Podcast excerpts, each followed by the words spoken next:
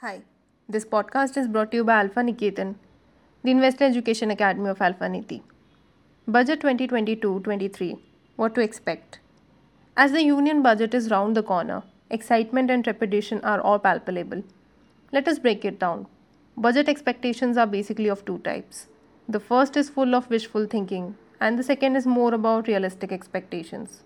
It is a complex annual exercise undertaken by the government and goes much beyond presenting the country's income and expenditure account. It outlines the government's economic plan for the full next year. 2022 23 assumes even greater significance as the shadow of the COVID third wave continues to plague the economy and its people. Every year, expectations around the budget are across all sectors of the economy and all sections of the society. Given the pandemic, there is a dire need to boost the economy, drive growth, as well as per consumption. At the same time, there is need to be balanced allocation across priority sectors like infrastructure, roads, railways, and ports and airports. The private capex also needs a significant boost and can have a positive cascading effect. The reintroduction of investment allowance and tax free infrastructure bonds may well be the catalyst.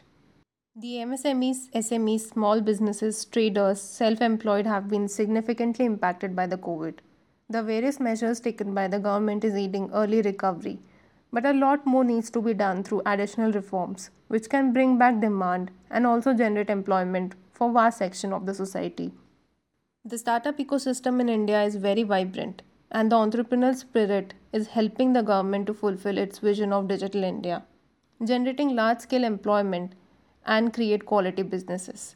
This space therefore needs continued nurturing and support through tax and other relief measures to make it the top destination for global investments. More than $38 billion was invested in startups during this year.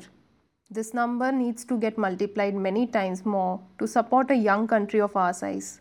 To improve the pace of financial inclusion in the country and help these companies penetrate non inclusive markets, the government should consider incentive packages to nurture their growth. It could also include programs to improve investor education that will help bring more individuals into the organized financial fold. The pandemic also saw the rise of retail investors and growth in household participation in capital markets. The number of demat accounts have more than trebled and the quantum of investments have also doubled. Despite this surge, we are still below the penetration level of Asian and Western economies. To fulfill the goal of a $5 trillion economy, the capital market needs path breaking reforms to ease the regulatory and tax burden. Any relief in LTCG, STT, etc. will be much awaited steps in the right direction. While policy measures are well intended, they should help our markets get more efficient, dynamic, and allow exponential growth in investor participation. A buoyant and confident capital market will support the disinvestment programs and mega IPOs planned by the government the growth in retail and domestic institutions also supports the markets in times of foreign fund outflows and reduces volatility and risks. The impact of regular equity inflows through mutual funds on the stock market is already evident. If more people enter the financial system, the retail market would also blossom into an attractive proposition for businesses to raise more equity or debt. Take the LIC IPO for instance. This one IPO is expected to contribute to more demat accounts in the country. LIC already has approximately 25 crore policyholders, thereby doubling the size of the potential market.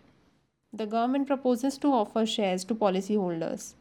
There's a little doubt about how the stock market is an engine of economic growth. After two tough years because of the pandemic, the Indian economy may very well be the fastest growing major economy in the world again. Encouraging greater equity participation will only support future growth. The Union Budget of 2022 23 can indeed be the harbinger. Thank you.